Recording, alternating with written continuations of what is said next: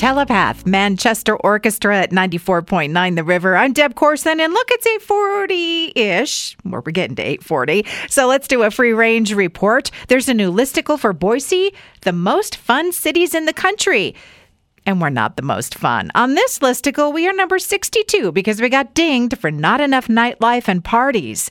Now, if you're on a plane, you are now warned to contact a flight attendant every time you drop your phone down the side of the plane seat. And this is because the lithium batteries, if they got squished or crushed, there's a fire hazard there. So hit the call button.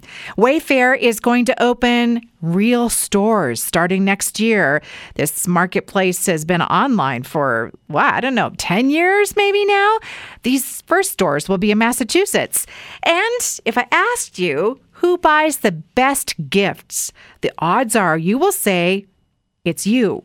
A survey finds 76% of shoppers think that they're the best gift givers of all. Foodie notes tonight new energy drinks are coming in January Monster Recovery Rehab, watermelon flavor, and Monster Energy Ultra Peachy Keen.